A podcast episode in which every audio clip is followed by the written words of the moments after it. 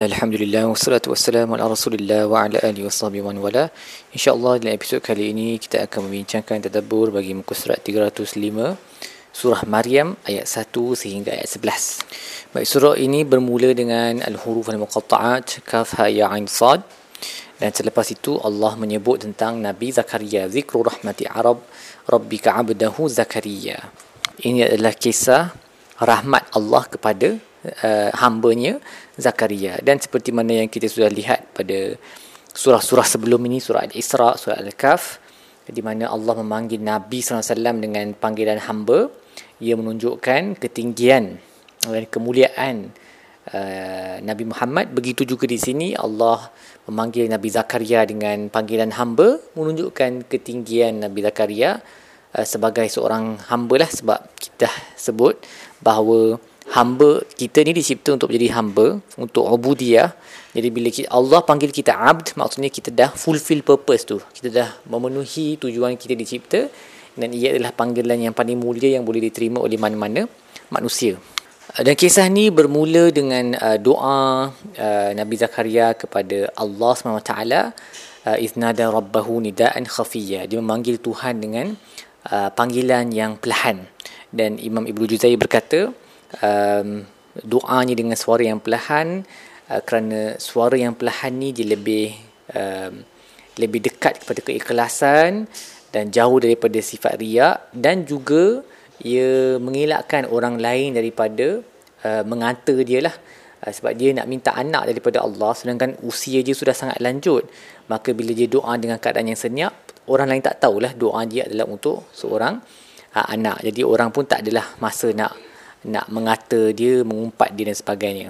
Dan memang pun adab berdoa adalah untuk kita berdoa dengan suara yang perlahan.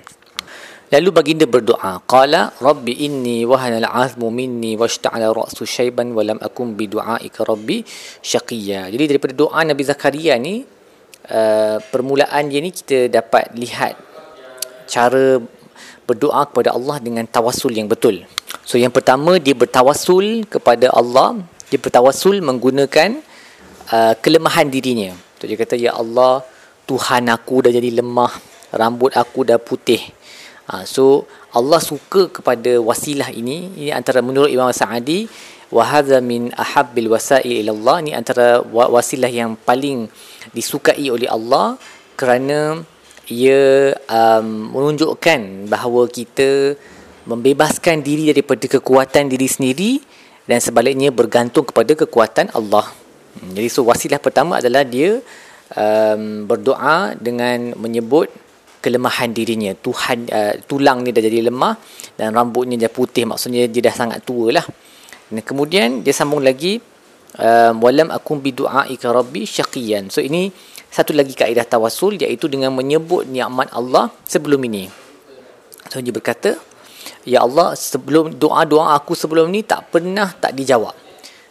Baginda mengiktiraf bahawa doa-doanya sebelum ni semua dijawab oleh Tuhan. Jadi uh, ini uh, satu lagi cara tawasul lah iaitu kita iktiraf nikmat yang Allah telah kurniakan sebelum ini. Dan kemudian Nabi Zakaria menyebut kenapa dia nak seorang anak. Wa inni khiftul mawali min wara'i wa kanat imraati aqiran fahabli min ladunka waliya yarisuni wa yarisu min ali Yaqub um, Ibnu Kasir berkata Nabi Nabi Nabi Zakaria risau yang ahli keluarga selepas dia ni akan berkelakuan dengan uh, apa cara yang tak baik di khalayak manusia lain. Jadi dia berharap agar Allah mengurniakan seorang anak kepadanya yang akan meneruskan um, uh, perjuangan dakwahnya dan mentadbir pentadbir mereka, mereka mentadbir urusan mereka menggunakan wahyu. Dan dia dan memang Allah jawablah Allah telah kurniakan kepadanya seorang anak yang bernama Yahya yang menjadi nabi selepas Nabi Zakaria.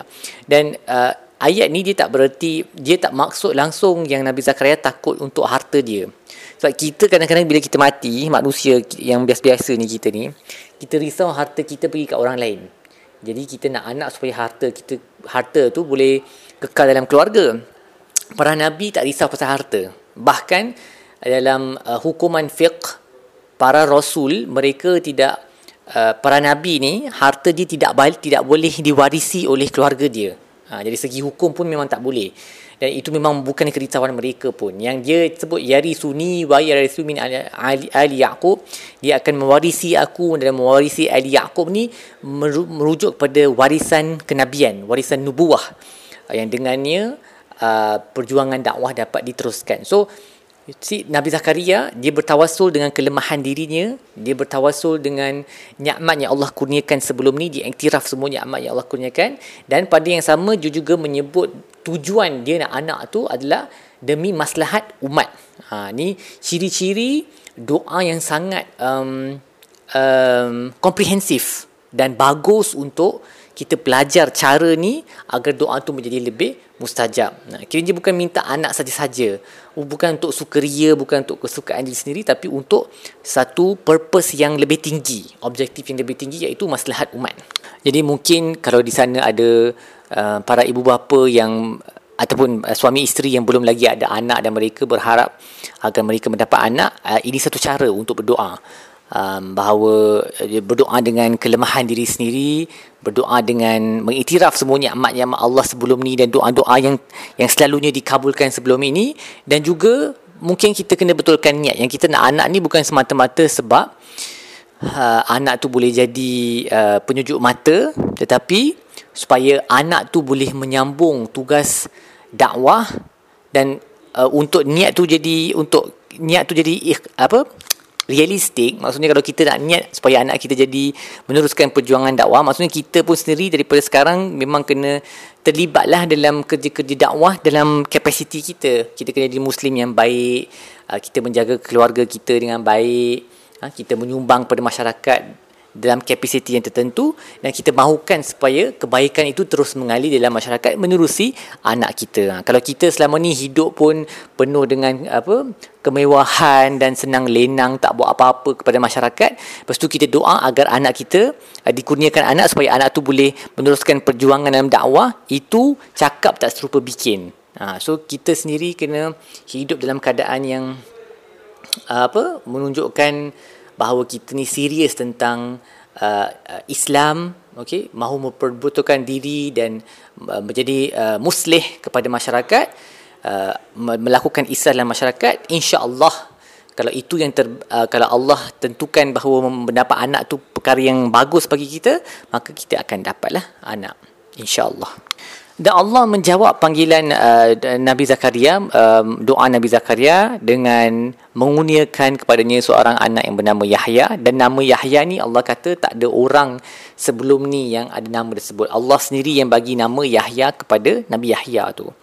Nabi Zakaria bila dia dapat berita gembira ni, uh, bila dia dapat tahu yang Allah akan mengurniakan kepadanya anak, dia jadi excited. Qala rabbi anna yakunu li gulamun wa kanat imraati aqir wa qad balagtu min al-kibir kibari itiya. Dia kata, "Ya Allah, macam mana aku boleh ada anak sedangkan isteri aku dah uh, mandul dan aku dah sangat tua ni." So, um, para imam mufassir mempunyai beberapa pendapat lah kenapa tiba-tiba Nabi Zakaria ni boleh takjub sedangkan dia yang berdoa kepada Allah kenapa tiba-tiba dia terkejut bila Allah bagi uh, bagi jawapan yang uh, Allah nak jawab dia punya doa tu Allah nak mustajabkan dia punya doa. Jadi ada yang berkata dia doa pada umur yang muda dan jawapannya datang pada umur yang tua. Tapi ini pendapat yang agak pelik sedikit. Uh, ada juga yang kata dia tak terfikir. Bila dia berdoa tu dia terlalu dia apa hati dia sangat berpaut kepada kekuasaan Allah sampai dia terlupa pasal asbab dari segi adat kebiasaan orang tu macam dia memang tak boleh ada anak-anak dia, dia, dia, dia tak dia tak berfikir pasal benda tu. Bila dia berdoa tu fokus dia hanya kepada kekuasaan Allah. Dan bila dia dapat jawapan baru dia terfikir eh macam mana aku boleh ada anak sedangkan aku dah tua isteri aku mandul selama ni? Uh, tapi satu pandangan yang menarik daripada Ibnu Ashur adalah takajub dia ni adalah lebih kepada um, apa kesyukuran. Ha, dia punya dia punya persoalan dia tu macam mana aku boleh ada anak ni adalah lebih kepada persoalan kesyukuran. Dia amat bersyukur yang Allah akan mengurniakan kepadanya seorang anak dalam keadaan yang khariqul adah yang terkeluar daripada adat kebiasaan dan bukan kerana dia um, dia takjub ataupun dia uh, dia berasa macam benda tu satu benda yang mustahil lah. Sebab ini tak mungkin bagi para ambiak sifat yang berasa bahawa Allah tak boleh melakukan sesuatu itu benda yang tak boleh ada pada para ambiak jadi sifat terkejut ataupun takjub uh, Nabi Zakaria ni adalah uh, perasaan kesyukuran sebenarnya. Uh, dan juga perasaan ingin tahu dengan lebih lanjut. Uh, seperti mana Nabi Ibrahim bertanya kepada Allah SWT uh, kaifatuhil mauta? Bagaimana engkau menghidupkan uh, semula yang mati ya Allah. Nabi Ibrahim tanya benda tu bukan tanya nak apa uh, mempertikaikan kekuasaan Allah sebab itu mustahil bagi para anbiya tapi dia nak tahu dia punya proses tu macam mana supaya keyakinan dia ber, mencapai dengan uh, apa mendapat level yang lebih tinggi kan. Dia punya keyakinan tu mencapai level ainal yaqin daripada ilmal yaqin jadi Allah pun berkata qala kadzalika qala huwa rabbuka huwa alayya hayyun wa qad khalaqtuka min qablu wa lam taku syai'a. Allah berkata itu mudah bagi Allah, mudah bagi aku sedangkan aku cipta kamu dulu bila kamu bukan apa-apa pun. You were nothing and I created you. Tapi dia minta ayat. Dia kata, Ya Allah tunjukkan kepada aku satu petanda lah. I want to know a sign. Bagi aku satu hint. Uh, yang aku akan ada anak ni. Dia excited. dia nak tahu hint tu. Macam kita lah kalau mak bapak beli hadiah untuk anak kan. Dia kata, oh ni dia punya hadiah yang menarik ni. Lepas tu dia kata, oh boleh boleh tengok sikit dah. Sikit nak tengok. Ha, dia macam excited nak tahu kan. So, Allah berkata, Qala ayatuka alla tukalliman nasa thalatha layalin sawiya. Dia, kamu tidak tak akan boleh bercakap selama tiga malam dalam keadaan kamu sihat. Ha, kenapa Allah bagi ayat ini, petanda ini? Sebab Allah nak tunjukkan kepada Nabi Zakaria dan juga kepada kita semua bahawa Allah tidak bergantung kepada asbab. Means. Ha, Allah Allah bila mahu berkehendak sesuatu, iza arada syai'an an yaqula lahu kun fayakun. Bila Allah mahukan sesuatu untuk berlaku, dia hanya perlu sebut kepadanya jadi, maka ia terjadi. Jadi nak kat, nak tunjukkan Nabi Zakaria, kamu ni sihat walafiat. Tengok kamu punya mulut, muka semua sihat, tapi tiba-tiba aku boleh jadikan kamu tak boleh bercakap. Ha, maksudnya seperti makna kamu ada asbab yang sempurna, tapi tiba-tiba asbab tu tidak berfungsi. Begitu jugalah kamu tak ada asbab untuk mendapat anak, tapi aku akan bagikan, aku akan jadikan isteri kamu mengandung dengan anakmu. Ha, so maksudnya Allah nak kata just like how you you are perfectly fine, you have the means to speak, but suddenly you can't speak. In the same way, I will make for you a son, even though you do not have the means to have a son. Because God does not work with means. Tuhan tak bekerja dengan asbab. Tuhan hanya berkehendak untuk sesuatu dan perkara itu akan berlaku. Dan kemudian Nabi Zakaria keluar kepada kaumnya daripada mihrabnya um, dan dia memberitahu kepada mereka supaya bertasbih siang dan uh, petang pet, uh, siang dan malam uh, ataupun pagi dan petang. Ini satu benda yang menarik bahawa Nabi Zakaria satu dia dia punya kebolehan untuk berzikir itu itu tidak diambil oleh Tuhan. Dia tak boleh bercakap perkara-perkara selain daripada zikir dia tak boleh sebut tapi zikir dia boleh terus buat. Dan kemudian mungkin menggunakan bahasa isyarat dia telah menyuruh kaumnya untuk bertasbih. Dan kenapa dia suruh kaumnya bertasbih?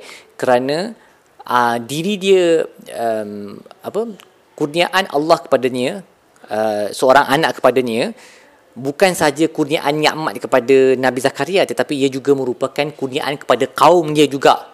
Jadi memang layaklah mereka bertasbih memuji Tuhan atas uh, kurniaan tersebut. Baik, apa yang kita belajar dalam buku surat ini? Uh, yang pertama, ingatlah untuk berhusnuzan terhadap Tuhan uh, kerana Allah Allah akan um, berinteraksi dengan kita berdasarkan cara kita uh, berinteraksi dengan Tuhan. Kalau kita ada husnuzan terhadap Tuhan, maka Tuhan pun akan menjawab kita punya panggilan. Dan bila kita berdoa kepada Allah, uh, janganlah janganlah uh, kiaskan jawapan doa tu berdasarkan kekuatan kita tetapi kiaskannya kepada uh, berdasarkan kekuatan Tuhan. Uh, just because bila kita doa sesuatu tu mungkin kita tak mampu nak buat benda tu dan kita berdoa kita kena um, kita kena yakin bahawa insya-Allah benda tu boleh boleh terjadi kerana kalau kita tak ada kuasa it doesn't matter sebab di sisi Tuhan Allah boleh buat semua benda so bila kita berdoa tu kita sentiasa um, have that at the back of our mind lah. Kalau satu-satu urusan tu kita buat tu rasa macam berat dan susah bila kita berdoa kita sedang berdoa kepada Tuhan sekalian alam yang mampu membuat segala-galanya yang berkuasa ke atas setiap sesuatu. Ha, jadi kita kena doa dengan harapan yang tinggi lah dengan husnuzon. Juga berdoalah dengan bertawasul uh, kepada Allah menggunakan wasilah-wasilah yang disebut tadi iaitu um, menyebut kelemahan diri, mengiktiraf nikmat-nikmat sebelum ni dan juga uh, memberi memberi sebab ataupun memikirkan objektif yang tinggi um, dalam kurniaan yang kita minta daripada Allah tu. Ha, macam kalau anak supaya anak tu boleh meneruskan perjuangan dakwah ke dan sebagainya. Yang akhir sekali banyaklah berzikir kepada Allah pada siang dan petang kerana itulah yang sentiasa dilakukan oleh para anbiya dan para salihin. Baik, setakat itu saya tadabbur kita bagi muka surat ini. InsyaAllah kita akan sambung episod-episod yang lain. Sallallahu ala sayyidina Muhammad wa ala alihi wa wa sallam. Rabbil alamin.